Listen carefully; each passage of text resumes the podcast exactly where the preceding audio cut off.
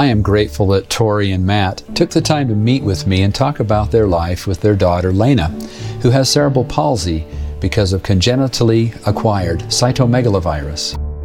So, Tori, when did you find out that your daughter had issues? Well, when she was about nine months old and she hadn't sat up or rolled over or anything, that's when we were kind of like, okay, this is more than just her being a really chill baby. Because she was the most easygoing, happy little baby and just doing oh, things on her own. So we attributed that to her laid back personality. And but about nine months and she's not doing anything, then we started getting concerned. And our pediatrician referred us to primary children's. And so we met with a developmental or a pediatric developmental specialist and we got an MRI done and so she was probably about a year when we actually got the MRI and got a diagnosis. And what was that diagnosis? Well, when they did the MRI, they told us it could be one of two things, and one was cytomegalovirus, and the other was some weird genetic mutation that the odds of us having was extremely slim, especially since it only really manifests in people with Middle Eastern descent, and we're not. So, CMV it was. So, Matt, what were your thoughts when you found out that your daughter had a diagnosis? Well, it wasn't anything that I could have ever expected. I'm the youngest of six kids, and all but one of my siblings had their own kids, and none of them had had, you know, one with a disability. So when when I found out that my little girl did, it was it was tough, but I mean, we knew that she she was determined to, you know, do things when she wanted to. Like usually she doesn't want to do things and she's just content to just lay on the floor, but you know, when she does, she she'll figure it out. So she's definitely been an inspiration. So, what type of issues does she have? Um, Tori, how does her diagnosis, which is? It's CMV. CMV is it's a common virus that anybody can get, and like 80% of the population will end up getting it. And it's not a big deal. It's kind of like you get a cold, so chances are you might not even know that you have it. And it's only a problem for someone whose immune system is compromised or if you get it when you're pregnant. Oh. And that's what causes um, disabilities to unborn baby. So I don't know when I got it. And I honestly can't even remember being sick at all when I was pregnant. And so for me, hearing that diagnosis and then learning about it, I was like, what the heck? I had no idea. I've never heard of it. My doctor never mentioned it. And it's more common than Down syndrome, huh. but people don't know about it. So how is how is this uh, manifested in, in your daughter? Um, CMV kind of causes a wide range of disabilities. For her, she has cerebral palsy. It's kind of the big one. And CMV caused this the, this cerebral palsy. Right, because okay. of the virus, it caused cerebral palsy. Eating issues. She has problems with eating, speech, she doesn't talk. She says a couple words. She says mom, and she says I did it. But that's about it.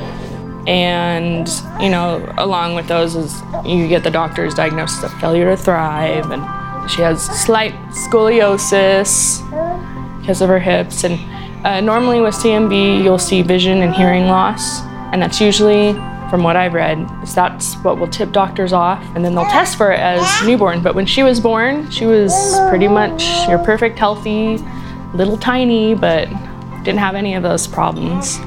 So for her, it's mostly like her walking, talking, and eating. For her, though, she is, she's actually quite intelligent. Like her mental capabilities don't really match her physical. So she doesn't have an intellectual disability. Hers are manifested with a physical. Right. So she signs. She picks up on signs, and you know is learning. They have like these little choice boards at school. She's learning how to make choices, and um, and she tells us things in her own way. She understands a lot of what we say. Probably more than I think she does. Except for the words hold on and wait. She doesn't like those words. But she's also three, so. Sure, yeah, that's typical three. So, uh, Matt, what are the what are the hard things for you in caring for your daughter? Well, probably just the fact that I'm I'm usually not around very much throughout the day because I I'm in school and because of her disability, I don't want Tori to have to work. So I also have a full-time job and right now I am doing a part-time job. So life is pretty busy for me. I, I'm not usually home very much, so I can't really do much to help out throughout the day. And I get home pretty late, so usually the weekends are I try to do as much as I can to, to help out and you know to help with her um, physical therapies and just making sure she knows that even though I'm not home very much that I still love her. Sure. What are some of the challenges for for you, uh, Tori? Well, I mean, as a parent, it's always hard to see your kids struggle with something. Dinner time's probably my least favorite time. Trying to get her to eat food um, and put on weight is a struggle. I guess I would say the hardest thing is like wondering how people are going to treat her. You know, she can't get up and go play with kids.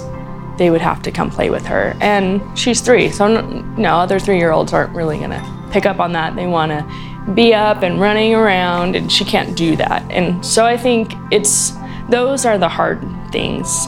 And whenever we had to go do the MRI or the swallow study, like things that are painful or hard for her, and she doesn't understand why we're doing it. And she just would look at us like, Why are you doing this to me? And so, you know, those are hard. Just, they're good for you, but I'm sorry you don't like it, type of thing. Easier question. What are the joys? Oh man, she's she's such a happy little girl.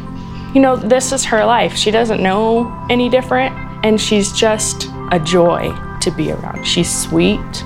The fact that one of the things she does say is I did it to whatever she does, big or small. She gets so excited and it's just I did it in her little voice. And she's just a sweetheart.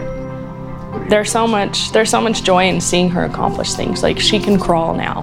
And you know when she learns a new sign and she gets so pleased with herself like all those things are just a joy. Super, Matt. I would have to echo that, and you know, I don't know of very many people that have met her that doesn't say she's just the sweetest little girl. She's just her bundle of joy. So, I'm mad if I came to you, just having learned that my little girl has a similar diagnosis as yours, but yet she's a baby, you have a few more years of experience, and I came to you for advice, what advice would you give me? Probably to not treat her any different than any other baby. You know, just like our, our youngest, she needed care and attention. And to just love her as much as you can and to help her um, try to understand that, you know, even though she's different, she's. You did it, good job. Even though she's different, she is still a little kid and still can grow up knowing how much she's loved. What would you add to that? I would say early intervention is extremely important. Once we found, or actually even before we had a diagnosis, we started in with the early intervention program they have up here, and she still goes to therapies. We go to therapies several times a month, like every other week. And she does it all physical, occupational, speech, feeding. Like, they're always joking at the hospital that we should just move in there we're there all the time. And then connect with other parents. I'm on a Facebook page for parents who have children with CMV, and it's great because you can ask questions and you know that these people aren't going to make you feel dumb. They'll answer your questions. I've answered questions for parents, and it's a nice community. Like, find your community, and even though it's hard, try not to stress too much and just enjoy your day to day and to celebrate whatever milestone your child hits, whatever they do, you make it a big deal because it is a big deal. And to love your kid go ahead and make memories with them.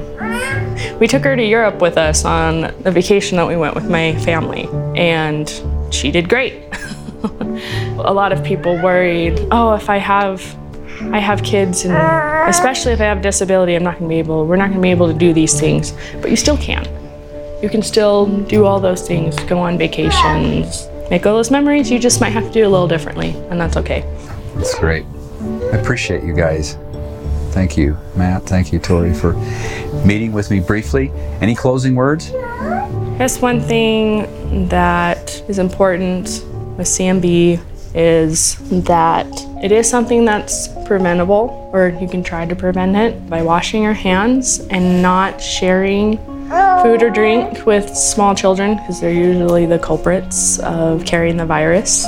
And I mean, it's something that I've learned about and I want to spread awareness about because it is, I mean, she's kind of on the mild end, and there are kids out there with the same thing who have more struggles. It's kind of one of those things where you might feel guilty because it's like, I could prevent this, but I didn't know anything about it.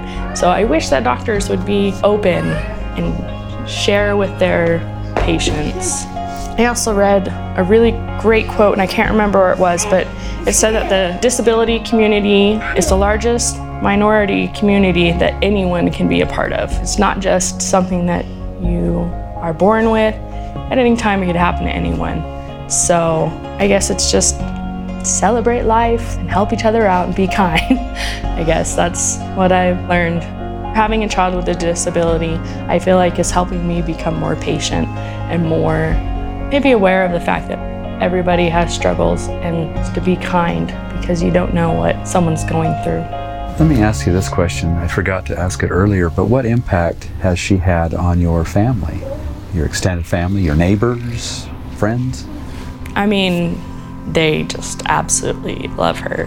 She was the first grandchild for my parents, and they just adore her. They adore all their grandchildren, but seeing them become grandparents, seeing my siblings become an aunt and uncles, just she again, she just brings joy wherever she is. You know, her teachers, people we meet, oh, she's just a happy little girl and just make her laugh and like meeting people who know sign language and do some signs with her. I don't know, she just has a way I think of bringing people together and bringing a smile to their face and you know, she learned how to crawl back at my parents' house in Virginia, and we're all like, yeah, big party. So, kind of turn everything into a big party. With my family, like I said, I'm I'm the youngest, so she has a lot of older cousins, and just how caring they are for her. I mean, the older ones don't really pay too much attention, but they don't pay too much attention to any of the younger kids. But the younger ones, they come to her and try to play with her even though she can't move around. And so it's it's been really nice and you know, my family has been really supportive and they ask us how she's doing all the time and she loves my mom. We call her mama. You know, every time we get to go down and see her, we we ask, "Do you want to see Mama?" And she just, you know, gets her huge grin on her face and so I think she's had a big impact on my family as well.